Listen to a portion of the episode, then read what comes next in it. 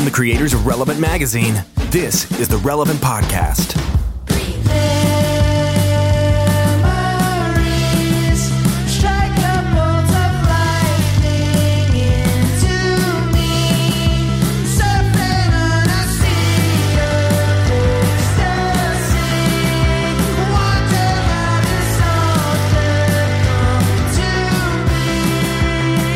It's Tuesday. It's April 7th. The year is 2020. You're listening to the Relevant Podcast. I'm your host, Tyler Huckabee. I'm coming to you from Nashville, Tennessee. Meanwhile, down there in Orlando, Florida, he's been trying to he's, he's trying to bridge Breaking Bad all night, but couldn't remember his password. It's our illustrious producer, Chandler Strand.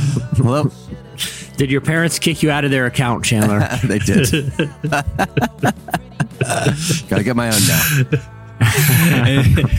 and, up there in Loveland, Virginia, he's working on a, a, new issue of his Breaking Bad fanfic, which has been going on since well before self quarantine began. It's our friend Jesse Carey. Hey, Jesse. Hello, hello. It's called Jesse and Uncle Jesse, and Jesse Pinkman teams up with Full House's lovable uh, Uncle Jesse for some roommate hijinks, and it's a radical change in show in tone for both shows. And I'm afraid the world just isn't ready for what transpires in this apartment in a very expensive townhouse in San Francisco.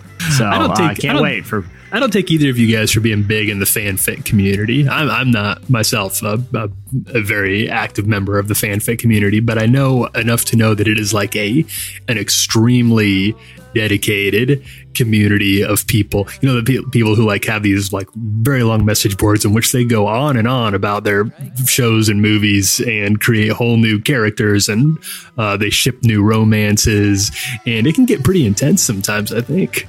I mean, I don't understand the world of fan fiction, but I certainly have no beef with it. You no, know? I don't. I, mean, I, don't want them on. I don't want to get on their bad side. I hope nobody hears that because I'm worried I'd be fanficked into some like villain role on some OC fanfic community, and it would ruin my online life. Okay, here, here's the thing about fanfiction. Like, it is, it's, it's a unabashedly like nerdy thing to do. You uh-huh, know what I uh-huh. mean? Yeah, and yeah. I don't mean that to disparage it, but I'm saying that even people who write fan fiction are probably like writing fan fiction's the nerdiest thing I do. So here's my question to you guys: What is is what is your shamelessly most nerdy thing that you do that you still like to do? do you have like it might not be as nerdy as fan fiction, but I, I feel like the other thing too is like during the during this quarantine that we're in, a lot of people are just indulging like really you know just they're just exploring hobbies. Chandler, you kind of got out in front of this by embracing plant life early on and just yeah. diving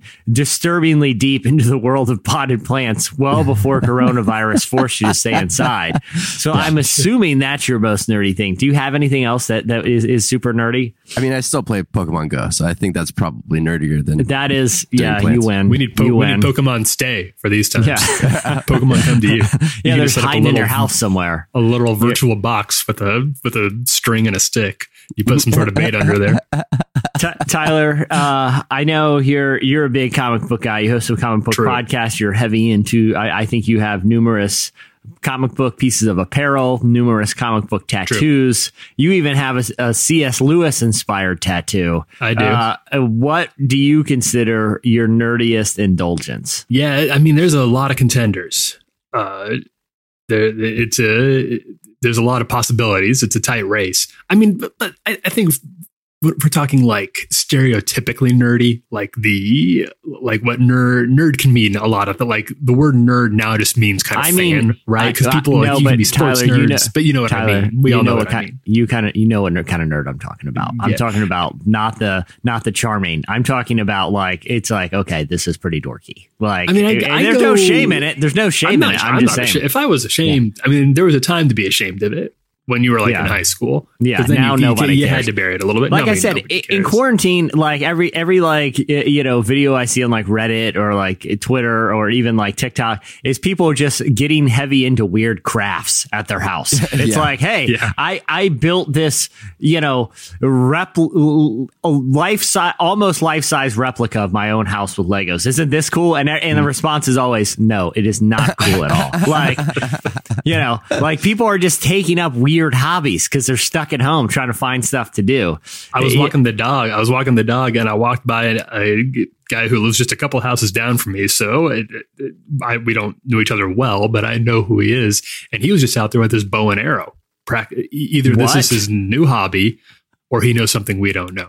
But he's, but, but I'm, I'm, he's so he's straight up going Hunger Games status out here. I think he's. I think he is thinking about like where is pandemic going to be uh, a year from now, and uh, and he's just trying to get ahead of the curve there. Going going. And not only has it not only has it gone to the point where you need protection, it's like well, I need to go primitive here. I mean, it's mm-hmm. it's you know all modern, yeah, yeah, all modern conveniences are off the table, and we're going back to primal warfare. And he busts out the so he's just out in the front yard with the bow and arrow. Front yard, he had a target set up. Okay, okay, by he, himself. I don't know what his lot looks like, but I can't imagine that he can't set up the exact same setup in the backyard. And here's my theory: he's sending a message to the neighborhood, like, "Hey guys." Hey guys, just want to let you know if it goes down, there's a bow and arrow guy in the mix here. You know, I always say this. I, I have said this before. When you get when there's an when I don't get in trouble for this, but I don't really care. If if you're if if people are hanging out and there's like there's a slightly older ponytail guy in the mix, Mm-hmm. that night's getting weird. Okay. If you want the, if there's a ponytail guy in the mix at any situation, you're not sure what's going to happen. I feel like that with the bow hunter on the block. Like, hey guys, just want to let you know the guy four houses down, he's got a bow. He's a bow guy and he's out there shooting arrows in the front freaking yard. Okay. You don't know if that guy's in the mix. You don't know. But I will say this. No one's messing with your cul-de-sac. If that guy's on there, no one wants a part of it because all of a sudden so, somebody comes to cause trouble. They see, all they see is like, what is that light? What is that light shooting through the sky? Why is it getting bigger? And the guy is shooting flaming arrows from his yard. You know he's not. You know, okay. If you're the type of dude, if you're the type of human that buys a bow and arrow during a pandemic, during a quarantine, and you're in your front yard shooting so that all your neighbors see you shooting a bow and arrow, you know he's thought about I gotta, I gotta, I gotta at least try one flaming arrow. I gotta do at least one. I just want to try. You know that that that crosses somebody's I mind. Think that's like probably that. true. And I think to your point, Jesse, if this is what he's doing in the front yard, then then God help us with whatever's going on in the backyard. like one stray arrow could do a tremendous amount of damage. Uh, you know what I mean? Like it alone, does not seem like a front like, yard hobby. The other medieval warfare tools he might be working on, and then like, is there a full on trebuchet in the back that he's preparing for? To, is he digging? Is he working on the moat? I was I was walking through the neighborhood one day and I saw a guy like did like chipping golf balls in his front yard. And that made me a little uncomfortable because I'm like, hey man, one of those gets away from you. That's, that's that could that could a break a window. If I saw yeah. that same guy shooting a bow and arrow in the front yard, like that just doesn't seem. It seems it, not even like the homeowner situation, like association would have an issue. It just seems like all it takes is one stray, one sneeze at the wrong time. He draws the bow. He achoo, and it just goes. It's like it's like do you guys ever sneeze while you're driving down the highway? It's terrifying. It is. It is a, a flash second. of terror. It is a uh-huh. split second of my eyes are being closed, my body's jolting, and I don't know what this car is doing. Think about that with a bow and arrow in your hand. He could take one sneeze and one just flies off into the distance, and he just like looks at it fly, and he's like, "All right, time to pack it up for the day." Like I do not. I'm not comfortable with that. I'm not comfortable. I, I do like how it, it's it's extremely it shows kind of America's place in the world because you see these videos in Italy, people singing on the balconies, playing their violins or whatever. It's very heartwarming. What unites us is bigger than what divides us. Over in England, people doing workouts together. You have like the coach who's doing yeah. the jumping jacks, and then you pan around, then you see everybody else on their back. Meanwhile, here in get bunker down we're every man for himself. When things go sideways, I've got the bow and arrow ready to go. I'm Other people probably get weapons. Yeah. so, so Tyler, do you have any nerdy confessions? I, I feel mean, like probably bow hunting. The, I feel like it, bow shooting is up there. There was not. What if it was my bow and arrow the whole time? No, just making it not to be so weird. and, and, and, then you just said, and, you, and the big revelation was my bow and arrow the whole time, and you're going to regret. You're you're going to regret it's, every word you said. And right then, a, an arrow comes shooting through my window. Call me a nerd one more time. one more time. Gary, flaming arrows. you can't even leave your house to deal with it. Uh, I mean, go. I think I, I still, I still once a week went, uh, don't do anywhere, but went into comic book shops and picked up like five or six comic books every week. Oh. walked out with Oh them. wow, yeah. It wasn't even an I online. didn't even know. I didn't even know there were still comic book shops. Well, there are now, less- but there were until Yeah. very recently. There were so that was my that that'd probably be my big one. It was uh, I went out to to Rick's Comic City. Uh, it was about a 15 minute drive up the way, and it's run by the people you would think would run a comic book store. yeah. Like when you if you saw the people working there, or if you saw them out and around, you'd be like, "Guy probably runs comic books at a comic book shop or something," and he does.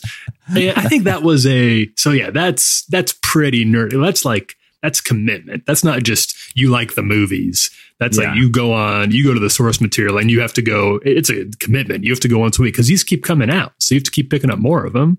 Yeah. Well, eh, I was going to say, if you saw someone with a, a bow and arrow slung around their back at the comic book shop, that'd probably just be no big deal. It'd be like, oh, that's that's, that's, Uh, yeah, that's, that's that's about right. Um, Well, because you got yeah. the cosplayers, which is kind of the fanfic of the comic book world, the people who, Yeah. which is not something I don't do that. But if there's like a dude in there that's straight up going Legolas, you're like, oh, that's not a big deal. Like, Yeah, that's, it uh, be. it's just Tuesday. yeah, the comic well, book shop.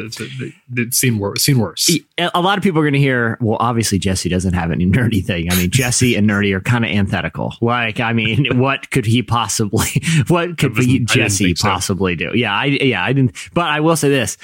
I, and I don't want to. We already did our Tiger King take. I feel like we've talked about it too much. But I'm gonna. The the only thing I will say is when I was watching it, and and he revealed how much he's selling baby tiger cubs before I watched Tiger King. For people that somehow don't know, it's a show about people who raise exotic animals, particularly big cats in captivity like tigers, and they sell them. And it's kind of a shady world. But anyway, they they talk about the business model of it a little. And and before watching Tiger King, if someone was like, "Hey, a white tiger cub or just a tiger cub, just a, a, a, a like a, a a cub that in a couple years will be a full size tiger, like the one in The Hangover, like a, a, a tiger." Like if you're telling me in my mind. How much would it cost if you want a tiger, like a pet mm-hmm. tiger, just mm-hmm. straight up, just just to buy one? I'd be like, oh man, 10, 12, 15, 20 grand. I don't know. I mean, seem like pretty exotic. You, know, Joe Exotic's selling those things for two grand. That puts it well within like the range That's- of that's what a doable. lot of people it's could do. doable. You know, like I could, you could probably, a lot of people could probably go out and sell two grand's worth of stuff and, and, and Mm-hmm. trade it in for a tiger or two. Now, I'm not saying I was considering buying a tiger. It seems like that hasn't worked out well for anyone in that series. It seems like once you make the, the decision to be a tiger person, your life is on an irreversible trajectory, right? And, Like, and who's more? you I have mean, to- and tigers are the least of your problems. You become part of that whole community. exactly. You are now part of a world where the, it's it's Hotel California status, where Uh-huh. where you can uh, uh, check in whenever you like, but you can never really leave. That's what happens as soon as you buy a tiger. You're part of the tiger community. But I'm not gonna lie, it, it, it briefly crossed my mind. It briefly crossed my mind of like, dude, it would be so cool to have a tiger, and you know, maybe maybe that world was meant for me. Maybe maybe maybe that this is what I've I, where I've belonged all these years is part of the tiger community. I feel like I could slide right in. I really do. I feel like I could slide right in, and if they all weren't like most of them seems like weird dirtbags, but I would still slide right in, and I feel like I would find a community there. That's all. You got kids and stuff. Like it seems like that would be a. They would be raised tiger people, Tyler. You've seen, you saw Chandler. Both you guys saw the documentary. All the good tiger people were raised tiger people. They were, they were like playing in their cribs with live tigers, like in B roll. That's just part of the tiger life, Tyler. Is that children are raised? You you raise them in it. They they, they wrestle the tigers as children. It, it's it just it just happens. It's it's unnatural and weird, but it it does happen, and that would be my nerdy indulgence is live well, we do, in addition to all of this, it doesn't stop here. We, we've got a great show lined up for you today. Actually, we're being joined by, oh, this is going to be fun. We got GAWVI joining us, uh, Christian MC, uh, producer. He produced, uh, man, what did he do? Uh, Andy, Andy Mineo's You Can't Stop Me. He's produced a lot of Lecrae song. Uh, he's got a new album coming out called Heathen. Had a really great conversation with him. Can't wait to share it with you guys. Before we get to that, we're going to be talking about slices. So stay with us.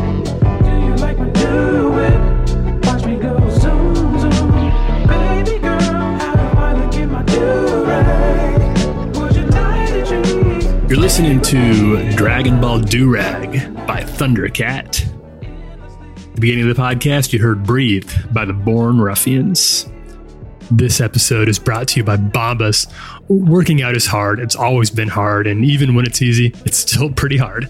Bombas socks can't really change that, but they can make it more comfortable. So if your resolution this year was to get fit, uh, start by getting socks that can keep up every step of the way. You can do a lot of different things to stay active. So Bombas made a lot of different performance socks designed for everything from running to hiking to cycling and more. Whether you're very into sports or planning on getting very into sports, Bombas can help with performance socks themselves made specifically for basketball, tennis, running, golf, and more. They're made from a lightweight poly cotton blend, which means no matter how hard you're working, your feet will stay cool, dry, and comfortable, never sweaty. Bombas socks provide you with support in places you didn't even know you needed, like your arches. Each sock is built with a special arch support system that's supportive but not too tight, like a nice little hug, but on your foot, a little foot hug. Constantly pausing your treadmill to adjust your twisted up, bunched up socks is enough to make anyone ready to quit. That's why Bombas are designed with left right contouring and a Y stitch teal so they stay perfectly in place. Oh, I never noticed that annoying little toe seam that most socks have, that little ridge on the top. Bombas got rid of it. It's gone. It's donezo. It's just smooth sailing all the way across the top of your butt. And did you know that socks are the number one most requested item in homeless shelters? Bombas socks were created to change that. For every pair you buy, Bombas donates a pair to someone in need. So go to bombas.com slash relevant today and get 20% off your first purchase. That's B-O-M-B-A-S dot com slash relevant for 20% off. Bombas.com slash relevant. Okay, time for our weekly look back at our favorite stories at the intersection of faith and pop culture that came across our desks this week. It's time for Slices. Jesse. What do you got? All right, I have I have a twofer today, All right. and uh, uh, one people probably already know about, uh, and I think it's actually a really cool thing. I think it's sort of it seems like something that's sort of an anecdote to um, a couple of of big swings by celebrities, but would have been recognized as as pretty significant misses. Uh, uh, you know, well intentioned to to lift the spirits of of of of uh, quarantined America. Um, Uh-huh. and, and the first one was when Gal Gadot um, uh, rallied a bunch of her famous friends. We've talked about extensively on this podcast, and they they collectively sang John Lennon's song "Imagine," uh, but it included people like Will Ferrell. It was just like a giant list. It was like a, a very A cool who. A who's who like text thread that decided this was a good idea? And every and it came across very kind of weird and tone deaf because these celebrities are quarantined in their giant mansions with closets full of supplies and toilet paper doing just fine. While while you know much many people in the in the country are are, are very worried every day about this pandemic. And it just didn't come across right. Like uh you know James Corden did one the other night where he had a handful of guests on but uh, you know I don't know just something tonally about it just didn't necessarily I- Just I, didn't don't, I land. it didn't Yeah. land it didn't work it, it felt weird um and you know there wasn't the like the big charity tie like we're used to in, in a lot of stuff it was like what is this really for there now there has been a couple examples of this gone right like i think john krasinski's uh, uh web People show that he people are liking John and sometimes Emily, his Yeah. wife, Emily Blunt joins him. Yeah, that's been, Steve- I haven't watched it yet, but I've heard people are, Yeah. are fans. Because it's good news. He's focused on only good stuff, and and and, and there's a degree of self awareness to it. You know what I mean? Uh, you know, Steve Carell was on, uh, but but this one I'm kind of excited about. It's happening on April 18th, I believe is the day. Let me double check. Yeah, April 18th, and it's called One World Together at Home, and it's going to bring together. I think this is really cool. I've always kind of been fascinated by this world and the relationship with these people. Um, it's going to bring together Stephen Colbert, Jimmy Kimmel, and Jimmy Fallon, and it's in a uh, it's going to be produced in partnership with Global Citizen, and it's an effort to raise money for for good causes. Um, you know, like I think at this point, like uh, uh, Tim Cook has already pledged like ten million dollars to the mm-hmm. to this effort, and it's going and and and they they you know,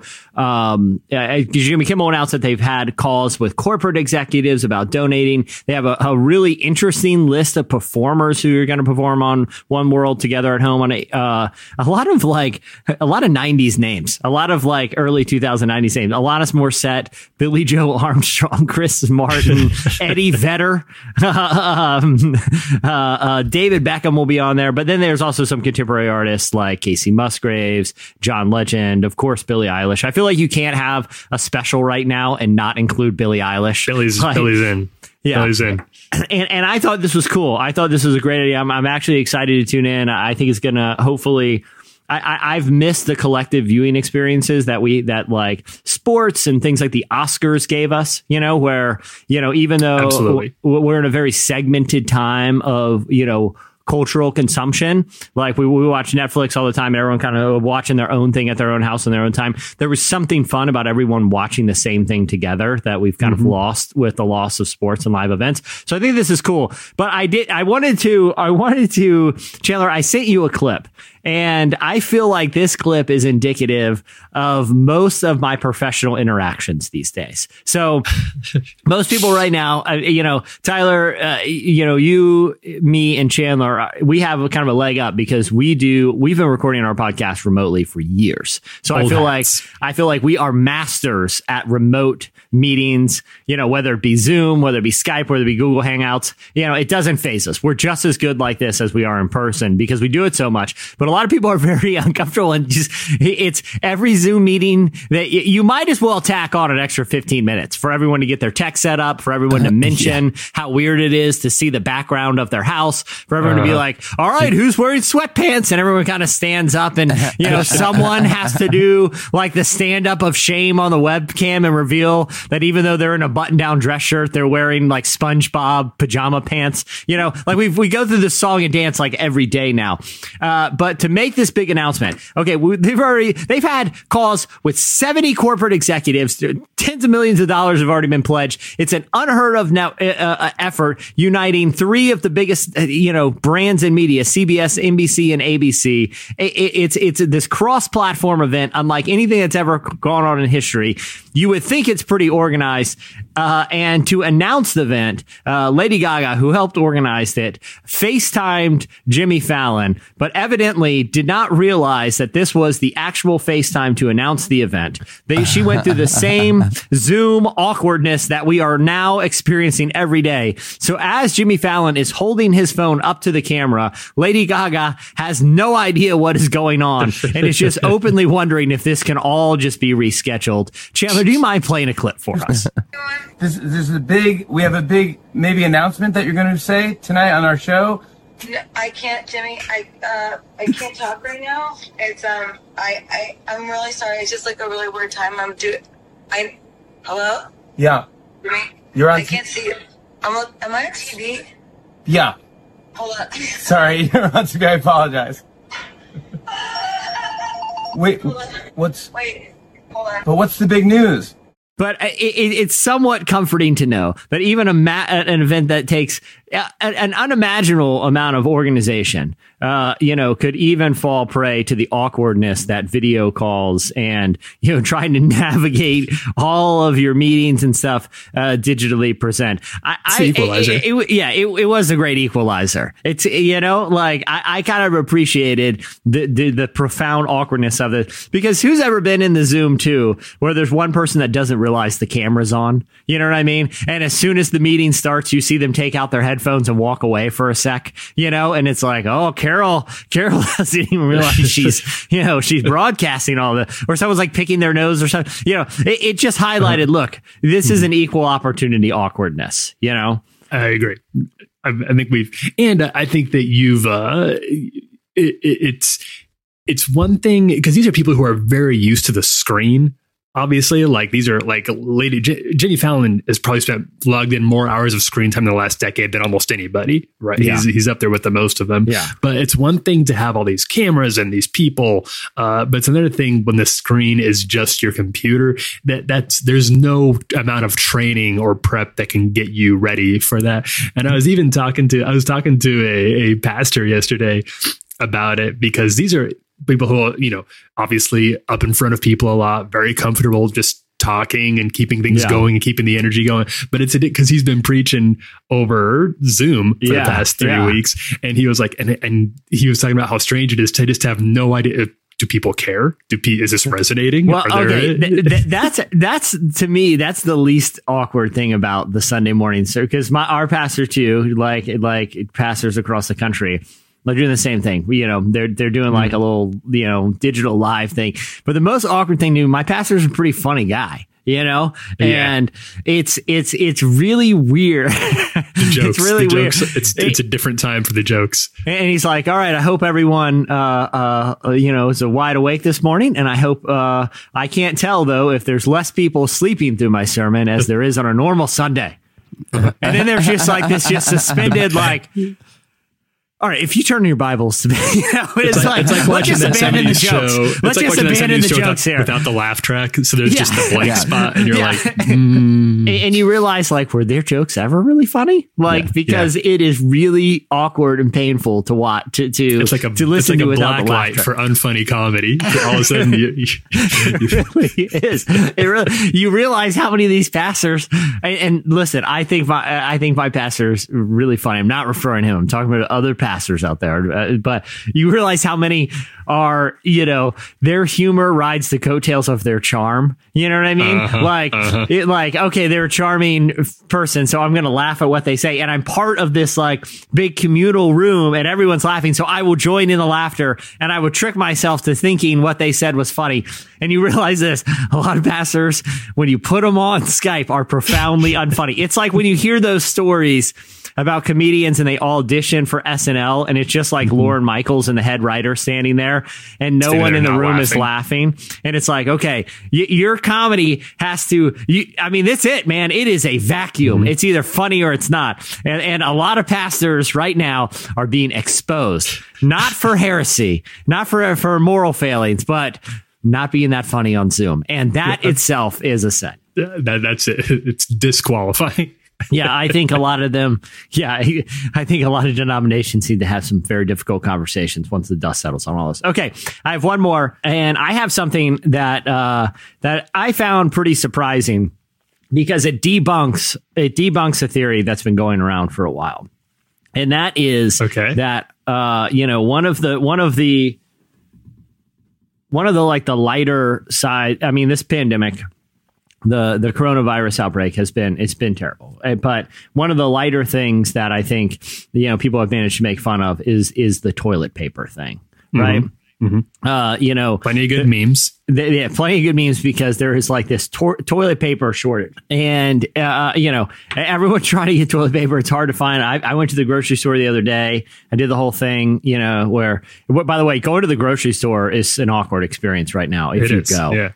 Because everyone's looking at each other. Like you know the rules, like six feet, man. You know the rules. Like don't don't roll up on me. Don't roll up. You know, like everyone's kind of you don't have the- you don't you don't have six feet in the aisles, so you have to be very No, yeah. It, it requires a degree of civility that Americans aren't used to. yeah yeah exactly. And, and so uh uh. But if you go, like the, the racks for the toilet paper are, are gone, used to be are gone. Uh, and so, uh, uh, Chandler, what, you know, I want to ask you, I mean, what is, what's your theory of why there's no toilet paper out there? I don't really know. I guess because you have, to, if you're going to be home, you need toilet paper in order to be comfortable. Because that's not something you necessarily need. Uh, are, You wait, I mean? wait. Are you, take are you are you lying on the toilet paper, Chandler? Are you? you know, if you want to be really comfortable, you just have to wrap yourself in toilet paper and Charmin two ply, wrap it around your body, and just lie there, and then throw it all in the garbage can. No, a lot of people, people- assume. When when people start panic buying something, then everybody else starts panic buying it. You know what I mean? And then it, it just Well, that's the theory. spirals. That's the theory. That's the theory up to now. Tyler, I think you probably read the story too. The theory was that uh, th- that the, our shortage, our our second crisis, our second biggest crisis, the toilet paper shortage, was because people were hoarding toilet paper. They heard there was going to be a run, and they're like, "Dude, we got to buy some toilet paper." Well, uh, uh, Rich Herbert uh, a- a recently did an interview with a local news station in Grand Rapids, Michigan, uh, WOOD, and I actually saw different researchers pointing this this out too. But uh, uh, uh, Rich Herbert. Uh, like I said, he is the CEO of Clean It Supply, a cleaning supply retailer. So he's got some inside knowledge on what's actually going on here. And what if I told you that there is another reason for America's toilet paper uh, uh, uh, supply being completely deplenished? Yeah, Tyler, have you read this? No, no, this is news to me, but I'm but I'm on pins and needles. Okay, a lot of people say it's because of hoarding. Of people, like you said, uh, Chandler, panic buying, like, oh no, all the toilet paper's run out, I gotta buy. That's actually not the problem. That's actually not what's going on here. We need to quit toilet paper shaming people. People need toilet paper, and that's okay. You should be able to buy as much as you want. Sure. The problem is, the problem is America's bathroom habits have changed very dramatically. Okay. So what I mean by that is people are home more, so they're not using the bathroom at Sure. work. They're not using the bathroom at church, and they're not using the bathroom uh, uh, at, at restaurants and stuff. You know, they, you know, most of those places or school, you know, they're home. Uh, you know, uh, those places usually supply toilet paper and it's usually that like industrial stuff. That stuff that's, uh, you know, it's just a giant, it's not a roll. It's a giant wheel of basically cardboard, uh, basically construction paper on, on, a, on a thing.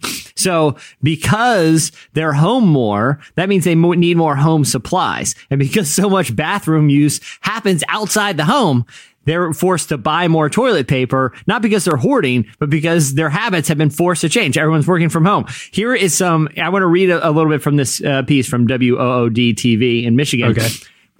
He said, on average, a person uses the bathroom five times a day, and two or three times of those used to be at work or school. That's as many as 15 times each week, which for a family of four would be 60 or more flushes at home each week. Okay. Herbert has seen this impact on his company's sales. Prior to the crisis, 80% of our sales were to businesses and 20% were to consumers. But in the last three weeks, this has flipped. We are now 80% to consumers and 20% to businesses. So the market has totally shifted. It doesn't have people to do with hoarding. It's got people, it's got uh, uh, uh, reasons to do with people's lifestyle changing. However, Herbert thinks that uh, there will be a strain on the supply chain. This is scary because they can't just ramp it back up. Most of these toilet paper factories are cranking out as much TP as they can. You know, like they're already they're already maxed out in the TP department.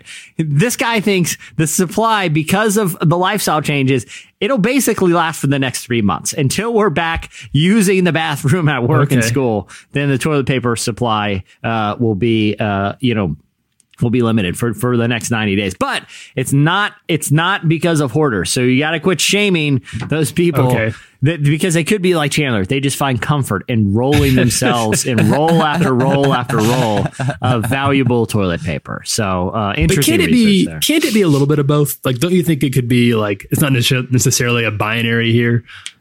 It could be. I'm just telling you what. I'm just telling Yeah, you what the numbers- CEO the numbers of, don't lie. of a, of The a numbers don't lie. That's yeah, fair. yeah. I mean, it's completely flip flopped their sales. You know what I mean? It's a Uh-huh. disruption to the market. You know, demand for something. You know, just you know, far outreach the supply. But I think the surprising thing is the demand is for different reasons than than we initially thought. Uh, know? yeah, that I think that's probably true. That actually hasn't been like of the things that we've kind of been like, oh, we're running out low on that. I don't know. Maybe we were hoarding beforehand and just didn't realize it, so we were like uncommonly ready for all of this. I, I like I like a comfy bed of two ply toilet paper when I go sue me. So I've always got plenty on hand. I was born for this. But listen, but it's I, I bought two things at the outbreak. One was truckloads of toilet paper. Two was bow and arrows, and I have a lot of them. Yeah. the hard part is arrows are limited, so you have to like go find where you shot the arrow. It's very frustrating. very very careful. That's your supply run on those too. Yeah, And which is I- which is concerning for a whole new set of reasons. All right. So my slides this week. Have you all been uh been on social media enough to see the the pick three memes going around? Yeah. the, the Yeah. little time wasters thing. So I'll, I'll explain to you the uh, the basic concept here, which is that, uh, and I, I believe it actually started with uh, an account called uh, Light Camera Pod, which is a film podcast. Yeah. and uh, the guys behind this basically put together a list of nine movies and said you can only pick three of these movies uh, and wanted to see what what the winners were like what would be the most so i'm going to send it chandler and, and jesse i'm going to send this to you this list to you that they sent um texted it over to you so the ones that they started off picking were uh, and this started trending on uh, over uh, on Monday night. This started trending on Twitter or Sunday night rather. It started trending. Uh, the nine movies were Goodfellas, Pulp Fiction, Inception, Infinity War, The Dark Knight, Empire Strikes Back, Space Jam, Toy Story, and Jurassic Park. If you could only pick three of those, but the J- Jesse, do you have your answer? Do you know which ones you'd go with? So, so these are. So I'm assuming the game is you can only pick three that that you know the other ones would be swiped from existence. prime through swiped out of existence. You never, Yeah. you never had them anymore. I would probably go with uh, looking at this list. I would probably go Jurassic Park Yeah, because I don't- wouldn't want to just think of the implications for me. I would want to think about the implications for Mm-hmm. Future generations. Yeah, you know? well, well, yeah. I- what, I would- what world are we leaving behind for Gen Z? And and I, feel like this isn't even close for me. I think I would go Jurassic Park uh, because it, it is it is a classic. You know, everyone remembers the first time they saw Jurassic Park. Great it still adventure. holds up. It's it's a great franchise. You know, uh, I would- I would choose Jurassic Park. I would uh, I would choose The Dark Knight because I think it's a masterpiece, and then I'd probably go with like Toy Story because even though I don't really care about Toy Story, I feel like that's another one that's regarded as like a modern children's masterpiece, and and I feel like. I feel like there could be a world like I recommended Inception a few weeks ago for a rewatch, mm-hmm. but I feel like if the if there, there was no Inception in the world, I don't feel like the world changes at all. The world Like, would spin on without you, Inception. You, you take Toy Story out of the world, I feel like you know there, there's this you know sort of innocence and charm that's lost. And, and dude, I know you're gonna I, I know you're gonna be not like this, Tyler, but Infinity War, honestly. You could roll the events of that film into the beginning of Endgame and be just fine. We've got enough Marvel movies. We don't need they all they are all they're all just one long movie anyway. If you str- if you just told them, hey, you got to make it three hours shorter over the course of twenty movies, they'd figure it out. Space Jam is hot garbage. I watched rewatched it. I loved it as a kid, and I was so confused by it as an adult of of some Really of the, the creative doesn't hold up. decisions that were made. Uh, uh, Goodfellas and Pulp Fiction. Again, th- those are movies that I'm glad exist, but I'm not. I'm not going back to them all the time. It's not like Mm-hmm. I'm never in the mood to be like, oh, you know what? I want to watch a violent mob crime film that that's three hours and and and. Give me nightmares and the Empire, Empire Strikes Back. I don't care about Star Wars. Tyler, what's your three? So the three that I think, and I went back and forth on this a little bit, but I'm actually pretty close to you, Jesse. I think that Toy Story for like the kids, for the for the few, the culture needs Toy Story, whether Yeah. regardless of like my, but and that jumps right to the whole Pixar thing, and you you can't lose. You can't. That feels like very indicative of of a huge part of the last twenty years of of cinema. Uh, I think Jurassic Park should be in there too. And uh, I've actually, I, I know how much, uh, like, how much I'm known as a superhero guy in the podcast, but I think I would go with Empire Strikes Back because I feel like overall Star Wars has the more, uh, like valuable cultural footprint, even if the franchise is extremely up and down in terms of quality. Uh, Empire is a, I think Empire Strikes Back is a good movie, and I'd stick with that one.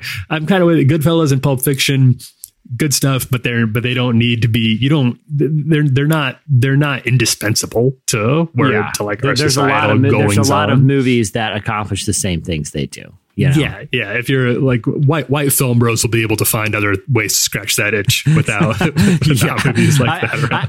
I, am pretty sure Martin Scorsese and Quentin Tarantino have made numerous films each, and they're all kind of the same. Like, you know what I mean? Like, like Chandler, do you know what you'd go with? Do you have- do you a take? I, I'm pretty sure Scorsese is going to use "Give Me Shelter" by the Rolling Stones in a lot of movies. You'll be just fine. Yeah, Ch- Ch- Chandler, what would you pick? I, w- I would I would say maybe Goodfellas, Dark Knight, and Toy Story. I agree with with uh, both you on Toy Story for sure.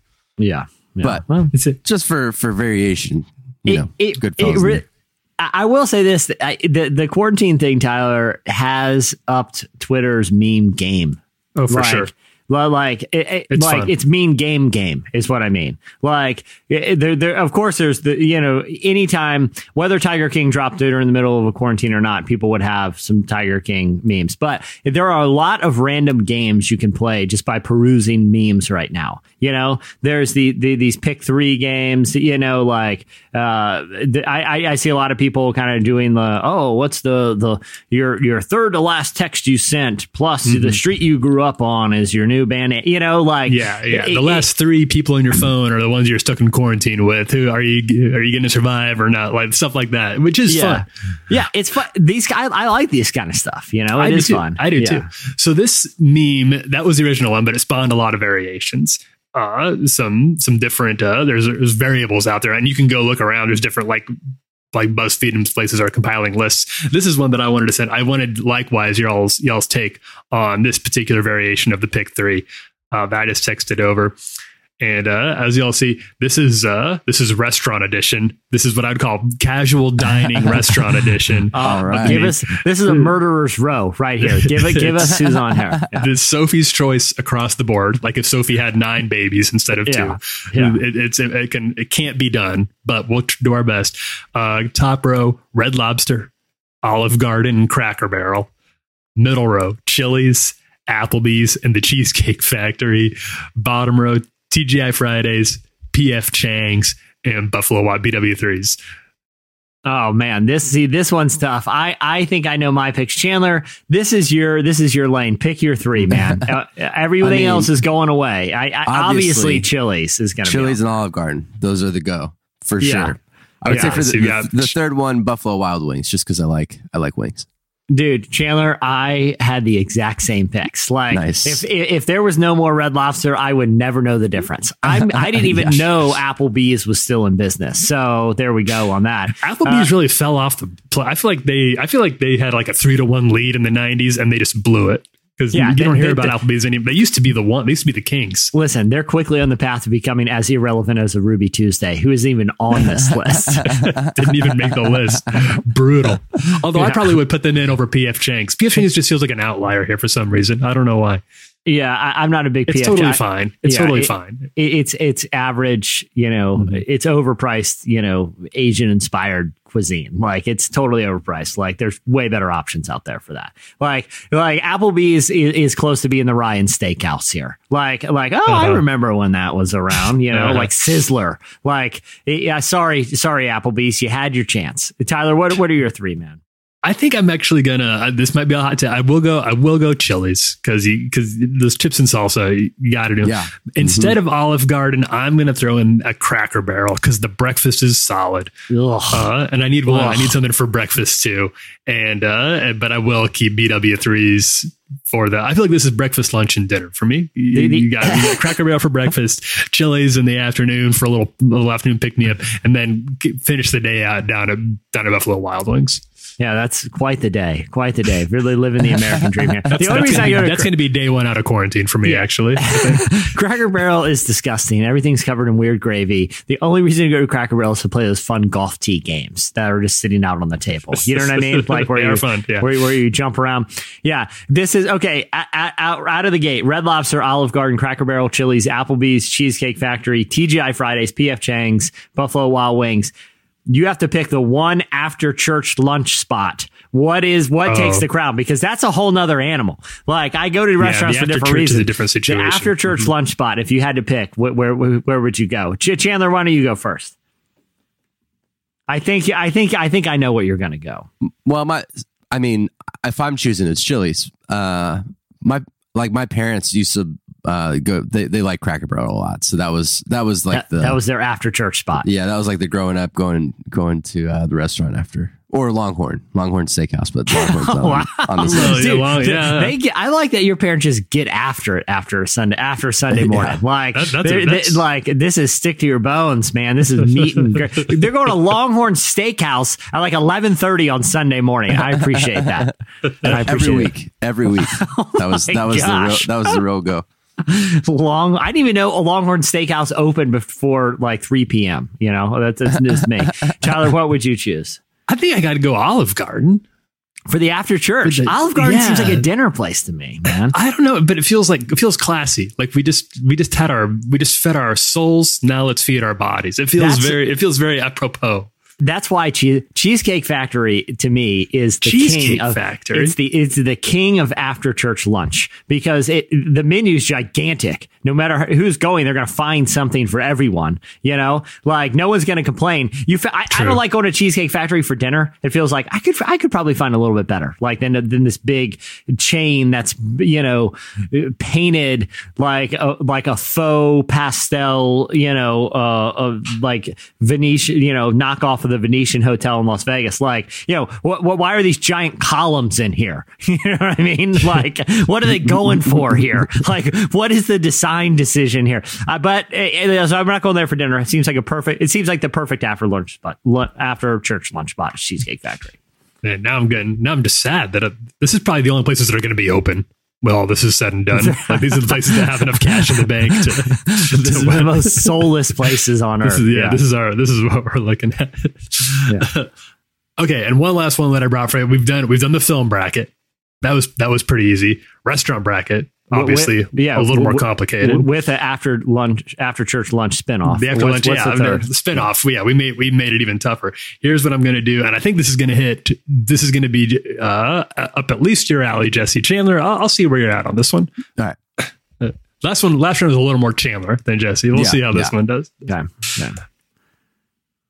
We're doing we're doing mid aughts emo band bracket round. I Oh, looked man. at this. I saw you posted this last night, and I thought long Yeah. and hard about it. So This is a, this is a T Huck original. Yeah. Actually, this Oh, is a, okay. yeah. I, I saw you post this last night, and I actually gave it a lot of thought. Why don't you read through the choices, and then Okay, I- I'll read through the and choices. we can have Chandler go first.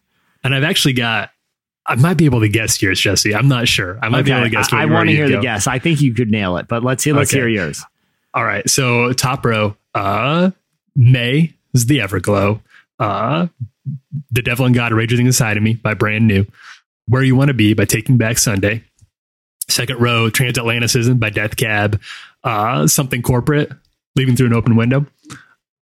Uh, or just leaving through the window, sorry. Uh, da- dashboard, The Places You've Come to Fear the Most. Bottom row, Bleed American by Jimmy Eat World. War All the Time by Thursday. And Emotion is Dead by the Juliana Theory. All right, Chandler, you go first, man. I want to hear your three. You can only keep three. Well, I went through a brief emo phase in like middle school, you know. So Okay. I, I, Yeah, this would have been middle school Chandler, for you you. don't, you don't need to qualify. You don't need to For me, qualify. we we all did. I would say we the, all did. the the the top row, just uh, Top row. Brand new, Taking Back Sunday. Those are the okay. those were the okay. three, tho- of, of that bunch. Those may and maybe Thursday, but I didn't really listen to any of the other ones. Yeah, yeah. I, I, I don't feel like the third. I don't feel like Thursday holds up as good because they they really went for that whole like screamo type of you know. Right. uh, yeah, you know what I mean. All right, Tyler. What what's your three? So my three, I think I'm gonna go. I think I'll go brand new. Well, I think I'll go brand new Death Cab. Mae.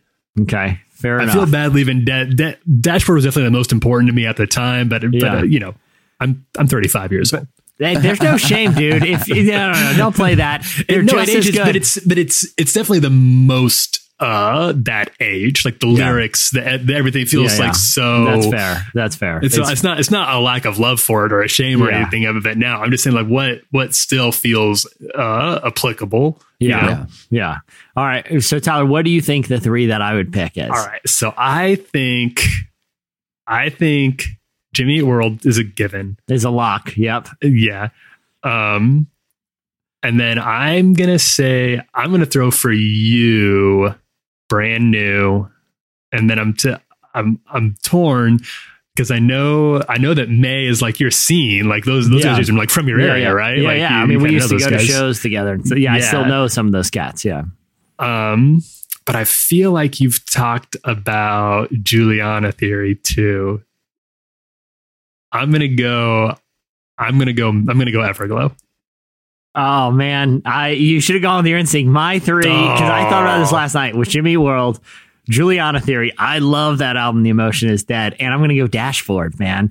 oh, you're gonna go. Oh, okay, all right. it, it, you know, like the Taking Back Sunday, the brand new, like those albums, and, and even the Death Cab have sort of a darkness to them. That and, and, Mm-hmm. and Thursday as well, which I appreciate. But if I'm going back to those, I want I want the heart on your sleeve. I want the bleeding You want heart. the teenage- I want perks of being a wallflower. I want like the cheesy, corn. Like that era was great because it was a lot of the music. You know, when you strip it down, was kind of corny.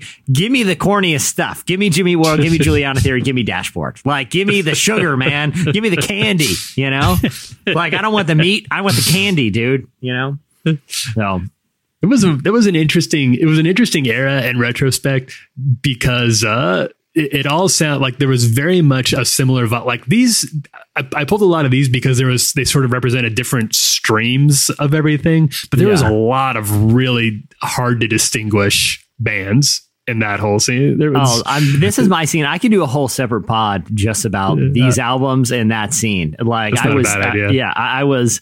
That, there was this book that I read at the time that was out. It was written by like a spin writer called Nothing Feels Good. That was like a deep dive into this Mm-hmm. scene. And, and but I mean, I used to spend. I spent a good majority of um, ages 16 through like 22 going to all of these bands concerts and things like i was heavy heavy into this scene like it was like Oh, I mean, I would multiple still go see any of these guys, and Yeah. have seen some of them recently. We were going to go, uh, obviously canceled now, but Dashboard was going to do a show here in Nashville for the. It's been like It's twenty still a years. fun since something. sing-along, and I would know? go. Yeah, absolutely, absolutely. It, it'd be. Uh, it's a. It's. It was. It was a fun scene. I, I Uh, recently in the last year drove to go see Jimmy World. Like Oh, I right, still yeah. I still love checking these bands out. You know, And I don't totally understand why, but it seems like there was some sort of weird overlap with a certain part of the youth group church set. And I don't know where somebody who knows more than me should try to explore some of that a little bit.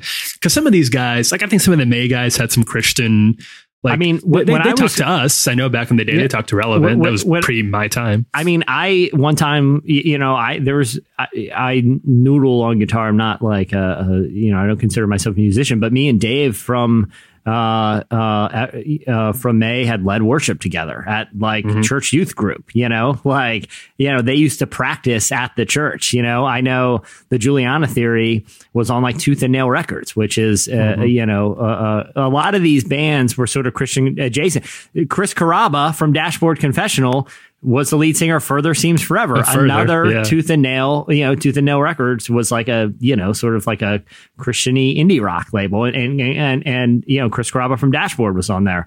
Uh, you know, Jimmy World, we had an early issue of the magazine where Zach Lind, the drummer, sat down with David Crowder. There was a lot of Christian adjacency. There was a lot world. of it, and it was interesting because it didn't necessarily. Yeah, there was a lot of it. It was it was an interesting time, and I wish I wish somebody smarter than me could could.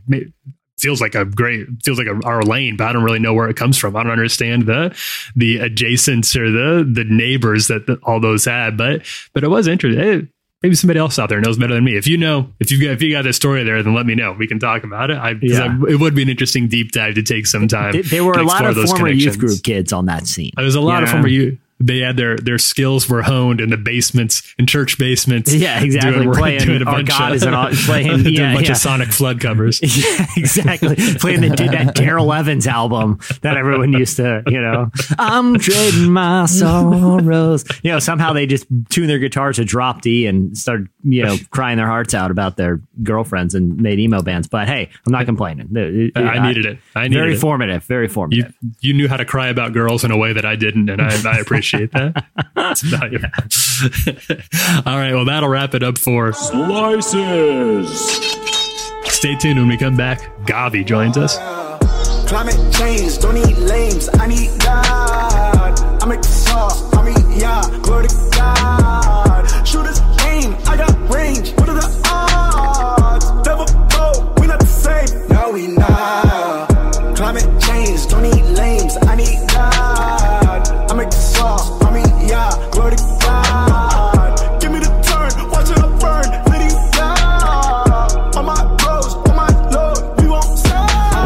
You're listening to Climate Change by today's guest, GAWVI, featuring Aclesso and Words Played.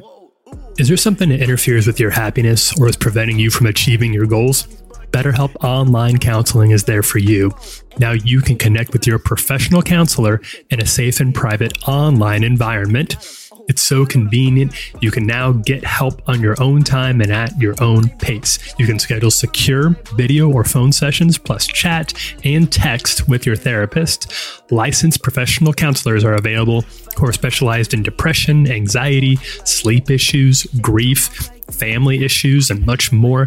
BetterHelp has 3,000 licensed therapists across all 50 states. And of course, if you're not happy with your counselor for any reason, you can request a new one at any time, and everything you share is confidential. And it's a truly affordable option. The relevant podcast listeners get 10% off their first month with discount code relevant. So why not get started today? Go to betterhelp.com slash relevant just fill out a questionnaire, help them assess your needs, and get matched with a counselor that you'll love. That's betterhelp.com slash relevant. Well, Reach Records' six time Dove Award winning artist GAWVI is prepared to ruffle some feathers with his third full length album, Heathen set to release on April 10th, 2020.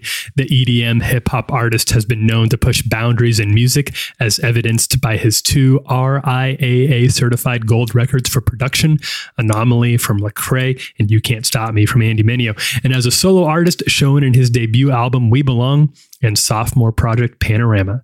Heathen will be no different as GAWVI aims to push against the Christian culture in hopes to deconstruct unhealthy cultural norms. I love this conversation with GAWVI, and I don't always do this, but I was interested in uh, hearing his uh, his origin story, kind of how he got involved in music in the first place, because he actually has a pretty good story. Uh, I'll let him tell it to you himself.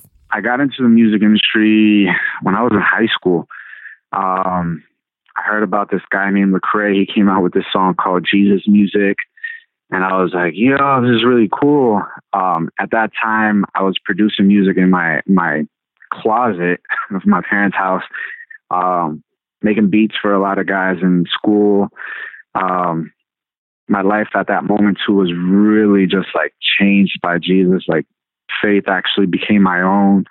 So I was like very much in like Christian music, uh, hip hop, and at at that time, uh, I got to sneak into a bunch of Lecrae's uh, concerts uh, in the back um, back of the room, and I would give him CDs. I'll give him CDs of my my beats, and yeah, and then by the third time that I gave him CDs and I snuck backstage, uh, he grabbed me really quick. He was like, "Bro, I've been trying to get your contact information for the longest. Every time you give me a CD, it's just blank and no information. And um, from that, I realized I was like, oh, business. You have to be smart about this. It's not just about music. give contact information. Um, and yeah, from there they took me under their wings. Heathen obviously is sort of a controversial word. It's a pretty bold choice for an album title. So I was curious about what the the reasoning was there. Why why name an album Heathen? And he talked to me a lot. He's done a lot of research on it. He had a, a lot of interesting things to to say about what the word heathen means and, and how we've sort of adopted that word for our own culture. Uh, he, he, unpacks a lot of that in the album, which I hope everybody here listens to. Uh, but then he, so he told me why he uh, decided that this would be a good choice for uh, an album title and what he hopes to communicate to the church in particular. Why, why is it so important to me? And I was like, man, I really want to impact one people that feel like they are too far from the gospel, the sinner, right? They have access to this gospel. I'm not better than them. I'm actually a sinner myself, right? Uh, and then two is culture. Man, that's been a big part of my story because I am Latino and stepping into this world, being a Latino or any different cultural background, there's a lot of things that come with that. And it's a beautiful thing and it's also a scary thing at the same time. How do you navigate through that? Um, so I wanted to impact in that. And then biblically, Gentile, just, hey, let's talk about the Bible. Let's talk about church culture. Let's talk about what this means. Um, so yeah, all those reasons, I was like, this is a great, well-rounded word. It's very complicated, but it's something that I feel we are as human beings. We are complicated. We are so we are defined in so many different ways, um, that makes us special, right? Um, but ultimately, leading them back to Jesus with all this, Um, it's not me championing like, oh yeah, hey, we're all sinners. It's more of like, man, I know once you do something different or when you are vulnerable, you're going to be probably called a heathen. And let me share my personal experience of what that looks like. I was curious about his thoughts. Uh, I think that most people in the church, you know, they want to be accepting. They they want to be uh, they want to be open minded, but something seems to get in the way, and hypocrisy and judgment kind of becomes a default position. So I wanted to hear uh, some of GAWVI's thoughts as somebody who's experienced a lot of that in his life about why that happens and maybe how we can do a better job of being a, an accepting group of people. Here were his thoughts on that. I think that's what what happens uh, in certain uh, settings, uh, certain stories of people. I'm not saying this is all because it, there's a lot of layers to this, but I think what happens with Christians is um, there's a self righteousness that happens at times. Uh, you forget the actual gospel, and you forget that Jesus actually loved people rather than pointing at them so much.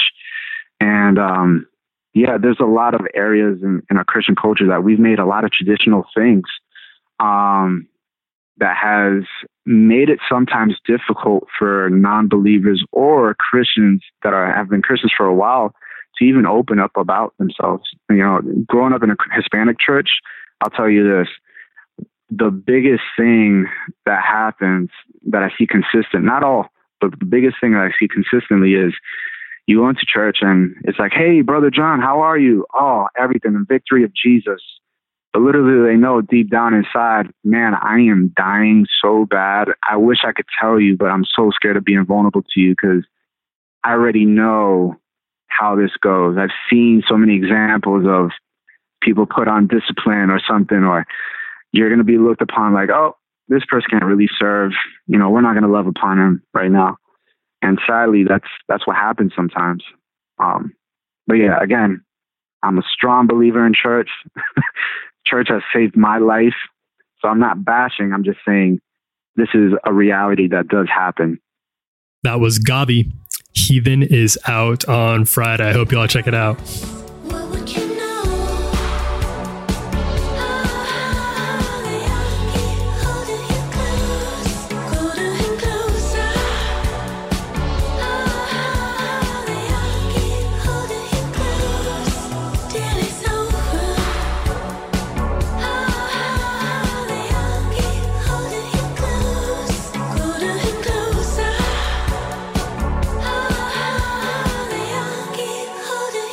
You're listening to Colder and Closer by Tops.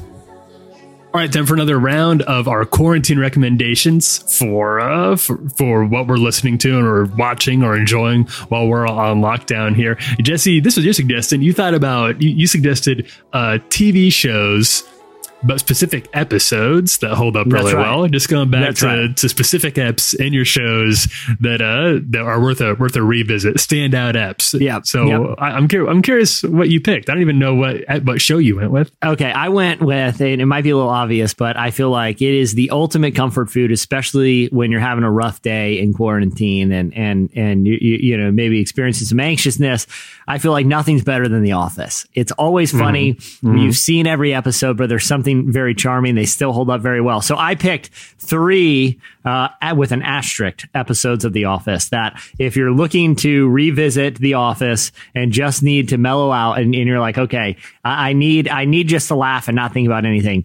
Here are my three picks. Uh, uh, the first one is kind of cheating, and I would save this till like a later selection, but it's Niagara Part One and Two, the Jim and Pam wedding. It uh, hits yeah, all sure. the notes. It has some of the most cringeworthy. I like episodes of The Office where they get outside the office. Like I think that I think it really helps the comedy sometimes, but it, it hits all the beats. It, it has Michael being as cringy as he ever has, like trying to force his way into like the wedding party and doing the toast. It, it, it it hits its sentimentality notes in a really effective way. It, it, gives you everything you want from all the characters in really funny ways. It's a two parter. It is it, it, was executed so well. The bar was extremely high for how they're going to do the Jim and Pam wedding, and they nailed it. They, the office writers didn't always stick the landing when they did. It was it was good. It hits all the notes, and it's still a really really funny arc. So I Niagara. Feel like I feel like it's kind of the spiritual uh, series finale. Yeah. I know it kept going for another few seasons, but in Yeah. a lot of ways, that, that represented the end, the end of the best era of The Office, Uh, and, and I love. It. Totally agree. Totally agree. So Niagara Part One and Two. Uh, uh, number two on my list is the episode called Money. It's in season four, and it was it was post writer strike, and that's so a lot of sitcoms had gone on hiatus, and to make up for the hiatus, a lot of shows were doing like forty five minute episodes. Uh, instead of the standard 22. So The Office did a handful of 45 minute episodes. Money as is one of them. It has a lot of classic moments, including Mike, Michael Scott declaring bankruptcy by walking into the office and simply going, I declare bankruptcy. and it has like Oscar going through his finances. It has Michael working a second job at a call center. Uh, it has, again, so many funny beats. You get to see like really sad and interesting parts of Michael Scott's character, and also ones that are just really funny. And as the, the the B plot, that's the one where Jim and Pam go stay at Dwight's uh, bed and breakfast on his beet farm, which is another. Oh, you yeah. know, has some interesting run-ins with cousin Mose. So uh, again, another classic. And finally, the episode I consider the ultimate episode of The Office, and, and, and proof to my theory that when you get them outside of The Office, uh, the, the the comedy is sometimes even better. Is the dinner party? It is the train wreck of all train wrecks. Uh, it is an episode where Michael cons uh, Jim and Pam. Uh, uh, Dwight ends up showing up with with a date. Uh, Andy and Angela there, and they're at Michael's condo. The moment where Michael shows off his Perfect. flat screen TV, which is about 14 inches that he mounted himself, it is still one of the funniest episodes, and it is the best blooper reel in the history of The Office. You can watch it on YouTube. The blooper reel for the dinner party, the outtakes, is as good as the episode itself. Those are my three picks. Tyler, what do you got, man? Okay, so I decided to go with my uh, my my comfort food, which has always been the case and is more the case now. Quarantine comfort food. I go back to New Girl a lot because I've because New Girl has always been there for always been there for me, and we've been watching it here at the house, and uh, and and that that still holds up and has some of my favorite cast chemistry of uh, Yeah. of, of any sitcom really. So the so I'm going to recommend three episodes from that. Uh, the first one, uh, season two, episode 15. That's cooler. Uh, that's the one where they introduce the true American game, which is one of the the legacies of New Girl, is the game that they play when they're bored. Uh, in the show, it's it's a completely baffling set of rules. They do montages every time they play, and the game gets more and more complicated and confusing. But it's a it's never not funny to watch and try to figure out what the true American game that they play, that the roommates play in the loft, and uh, and it also features uh, the the that first kiss, the Nick and Jess first kiss, which uh, yeah, it's a it's a great romance. It was Yeah. a great chemistry that that held up for uh, for the entirety of that show's run. Uh, the next one uh, is season four, episode fourteen. That's the Swuit episode, which is where Schmidt and Nick come up with an idea for a suit made out of a sweatsuit, so you can be both relaxed and professional at the same time. That would play very well in 2020. I think that invention's time has really finally come, and uh, their pitch on that is very very good. And then the last one, my favorite episode. Uh, it's actually these are all from season four. I, I didn't wow. Plan on that, but Yeah, just a strong episode are. of television.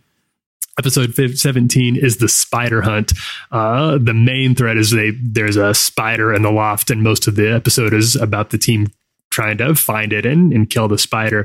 But it also features uh, a, a a great subplot about uh, the bar that Nick owns, uh, that trying to find decide if they should have a popcorn maker in it or not, which features one of the great riffs on Who's on First uh, in modern television that I that, that I laugh. I'll, I'll just laugh at the clip. I'll just pull it up on us on a bummer day and, and watch the two minutes of it online. And Yeah. if you watch it, you'll know what I'm talking about. Those are my those are uh, it, New Girl in general. I, I'm a kind of a weirdly big fan. I feel like it is for me what a lot of, but I'll, for like Seinfeld or Friends is for a lot of Yeah. people. This one just landed with me the right way. I was the right time for it, I suppose. Well, you're here to hear, folks. If you're if you're feeling stressed about what's going on in the world, about your toilet paper situation, and you can't get out to the cheesecake factory to drown your sorrows in a meatloaf, fire up some New Girl. There we go. hey, well, I think that'll wrap it up for this us this week. Uh, many thanks to GAWVI for joining us. GAWVI's new album Heathen comes out this Friday. Can't wait to check that out. Uh, also, thanks to Bombas. Go to bombas.com slash relevant today and get 20% off your first purchase. That's B-O-M-B-A-S dot com slash relevant for 20% off. Bombas.com slash relevant. And also thanks to our friends at BetterHelp. Go to betterhelp.com slash relevant. Fill out that questionnaire to help them assess your needs and get matched with a counselor you'll love. That's betterhelp.com slash relevant. Also, make sure you check out all of our podcasts on the relevant podcast page. Uh, and uh, I think that'll take care of it. I hope everyone's getting set for a, a safe and uh, sane week. And we'll see you all on Friday. I'm Tyler Huckabee. I'm Jim the String. I'm Jesse Carey. Thanks, everyone. See you this weekend.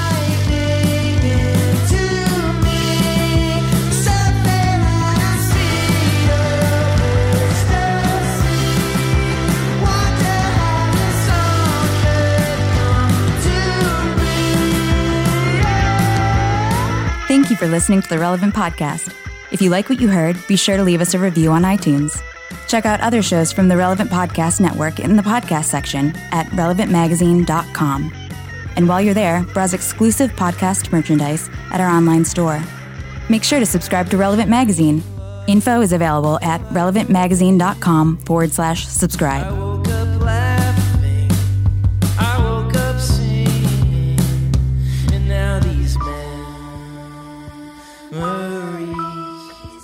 Strike a bolt of light. What do a fallen god and a demon of fire have in common with a wizard and a hobbit? They're all part of the rich mythology of J.R.R. Tolkien's Middle Earth.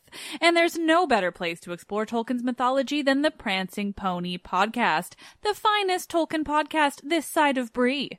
Each week, host Alan Sisto and his team of all-star co-hosts explore Middle-earth with in-depth analysis and plenty of nerd humor.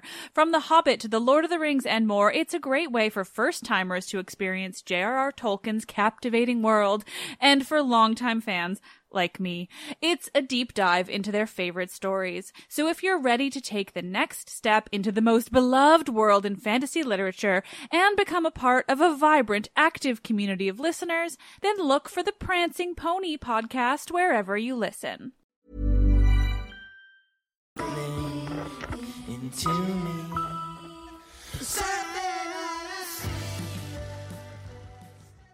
I gotta at least try one flaming arrow. I gotta do at least one.